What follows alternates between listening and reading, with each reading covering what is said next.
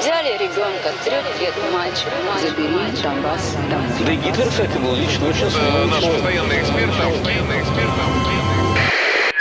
Русский фейк. Иди на Розвінчуємо російські фейки, які прагнуть зламати наш дух. З експертом детектора медіа Вадимом Міським на українському радіо. Вітаю! З вами Вадим Міський, і ми знову починаємо розбиратися у ворожій брехні, розбирати на атоми різноманітні фейки та вкиди і відправляти їх услід за російським кораблем. Для чого ми це робимо? Щоб якомога менше українців потрапляли на вудочку пропагандистів, тому що очевидно війна відбувається не лише за території, а й за наші з вами уми. Тому знати фейки в обличчя це бути озброєними в інформаційній війні. Звісно, там, де є така можливість, ми на прикладах будемо розбирати характерні стандартні прийоми російської пропаганди і таким чином вчитися розрізняти маніпулювання, шахрайство, дезінформацію самостійно. Пропагандистський ресурс Ріа Новості розповсюдив інформацію про те, що німецькі військові, начебто, відмовляються служити в армії через війну в Україні. У повідомленнях йдеться, що із початком війни в Україні дедалі більше солдатів, нібито хочуть звільнитися зі служби з Бундесверу. Буцімто таку інформацію опублікувало німецьке видання Шпігель. Проте такі новини від російського інформагентства виявилися маніпуляцією. Насправді, як повідомляють аналітики проекту Інсайдер, видання справді опублікувало матеріал про німецьку армію, однак там ішлося зовсім про інше. Цьогоріч кількість осіб, які відмовляються від військової служби з особистих міркувань, у Німеччині, хоч і збільшилася, але загалом вона залишається на низькому рівні. Як написав Шпігель, кількість відмов збільшилася з 209 у 2021 році до 810 у цьому році за перші 8 місяців року. Проте у тексті не згадують ані війну в Україні, ані тим більше не називають її причиною зменшення кількості охочих служити в німецькій армії. Для того щоб зрозуміти, чи багато це 810 відмов для німецької армії, давайте дізнаємося, яка ж її чисельність. За офіційною інформацією, у 2021 році чисельність Бундесвера армії Німеччини разом із резервом становила 183 тисячі 725 осіб. Тобто рапорти про звільнення та заяви про відмову від служби подали менше ніж піввідсотка солдатів та підготовлених резервістів. Пропагандисти поширюють це, аби переконати всіх у тому, що російська армія все ще найсильніша друга армія світу, і, начебто, усі її бояться. Мовляв, от навіть німецькі армійці відмовляються служити на своїх територіях, тому що відчувають, начебто, якусь загрозу від армії росіян. Російські пропагандисти поширюють чутки про те, що 58% американців, начебто, виступають проти надання допомоги Україні. Пропагандисти приписують ці результати опитуванню, які, начебто, надала аналітична компанія Morning Consult газеті Hill. Більшість респондентів, нібито рішуче проти надавати будь-яку допомогу українцям. Проте ці новини виявилися маніпулятивними. Як повідомляє центр протидії дезінформації в оригінальній версії опитування, респондентів запитували, чи США мають зобов'язання та несуть відповідальність за допомогу Україні, а зовсім не питання, чи виступають респонденти проти надання допомоги Україні. Тобто російська пропаганда трактує результати опитування на свій лад, перекручує їх, як їй заманеться, і каже, що американці, начебто, висловилися проти допомоги Україні. От якраз за допомогою подібних маніпуляцій пропагандисти підживлюють свій наратив, тобто вигадану історію про те, що Захід, начебто, припиняє або готується припинити надавати допомогу Україні, щоб укотре залякати українців і наголосити на тому, що нібито весь світ уже втомився від війни. Також пропагандисти хочуть донести вигадку про те, що Україна невдовзі залишиться без жодної допомоги, адже усі, начебто, втратили інтерес до війну, яку Росія розв'язала на території України. Представник російського міністерства оборони у прямому ефірі проговорився про те, що дрони камікадзе, якими Росія обстрілює територію України в останні кілька тижнів, насправді є іранськими. Російська офіційна пропаганда, нагадаю, та й сам Іран намагаються відхреститися від цих дронів і переконати всіх у тому, що дрони ніякі не іранські, а цілком собі російські.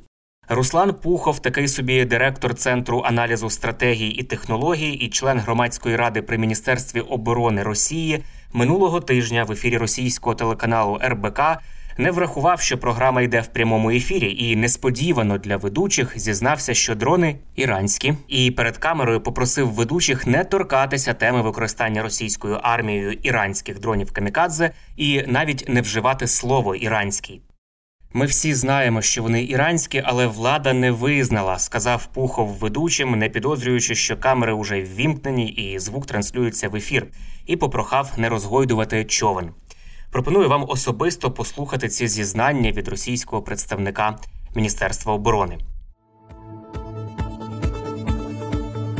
Сильно ловко раскачивать не будем, поэтому я очень прошу вас сильно на этих иранских, потому что это классика истории. Жопа есть, а слова нет, да? Мы все знаем, что они иранские, но власти не признали. Руслан Николаевич. Тим часом Росія вимагає від ООН не вивчати збиті над Україною дрони, погрожуючи інакше відмовитися від зернової угоди. Заступник постпреда Росії при ООН Дмитрій Полянський намагався усіх переконати, що безпілотники, які використовує російська армія для терору українських міст, зроблено саме в Росії. Як доказ він навів написи російською мовою, які нанесені на дрони. У самому ж Ірані також заявляють, що нічого в Росію не відправляють. Це все, начебто, вигадала західна пропаганда. А МЗС Ірану каже, що хоче домогтися переговорів з Україною, щоб спробувати довести свою невинність. Тим часом у Верховну Раду України подали проект постанови про розрив дипломатичних відносин України з Іраном і визнання його спонсором тероризму. Деякі російські та білоруські змі із кінця вересня почали писати, що в Польщі нібито почалася прихована мобілізація. Про це на їхню думку свідчить розгортання програми Тренуйся зі збройними силами. Пропагандисти йдуть далі і пишуть, що саме ці польські підрозділи, начебто, згодом отримують наказ про захоплення Львова. Традиційна тема російської пропаганди від початку повномасштабної війни. Однак інформація про так звану приховану мобілізацію в Польщі, яка поширюється ними у мережі, не відповідає дійсності. Проект StopFake розібрався і пояснив, чому.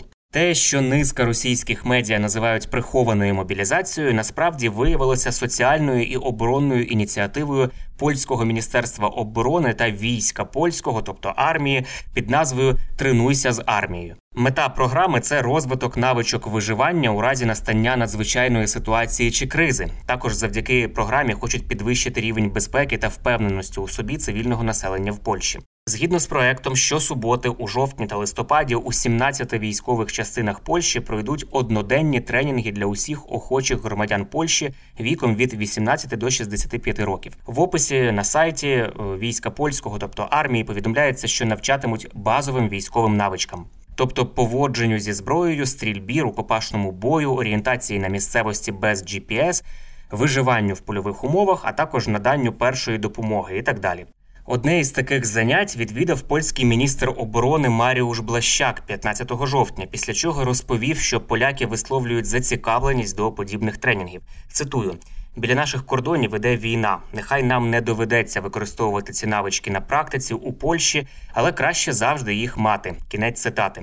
Щодо мобілізації, то згідно із польською конституцією, загальну або часткову мобілізацію може бути оголошено президентом Польщі на вимогу прем'єр-міністра у разі прямої зовнішньої загрози державі. Як пише польське юридичне видання Інфор, із формальної точки зору стан війни не є необхідною умовою мобілізації, проте для її оголошення мають бути вагомі причини. Наразі у Польщі питання про мобілізацію часткову чи повну не стоїть на порядку денному. Отже, згадані одноденні тренінги цивільного населення в рамках проекту Тренуйся із армією аж ніяк не можна назвати мобілізацією, як це намагається представити російська пропаганда. Це були головні фейки на сьогодні. Насам кінець нагадую, що не варто довіряти різного роду чуткам і пліткам. Усі напівсекретні панічні повідомлення, джерело яких неможливо точно встановити, мають у нас одразу вмикати червоне світло в голові, що таку інформацію потрібно перевірити. Як правило, за такими неконкретними джерелами та емоційним панічним викладом ховаються інформаційно-психологічні операції ворога, який прагне нас деморалізувати. Довіряти ми можемо офіційним повідомленням української влади та новинам авторитетних медіа, наприклад, суспільному мовленню. Ну і не забуваємо, що від нашої з вами поміркованості і зваженості при поширенні різного роду інформації, а ми це робимо щодня у розмовах із друзями чи в соцмережах. Зрештою, залежить успіх всієї країни в інформаційній війні. З вами був Вадим Міський. До зустрічі. Русский фейк. Иди на... Розвінчуємо російські фейки, які прагнуть зламати наш дух. З експертом детектора медіа Вадимом Міським на українському радіо.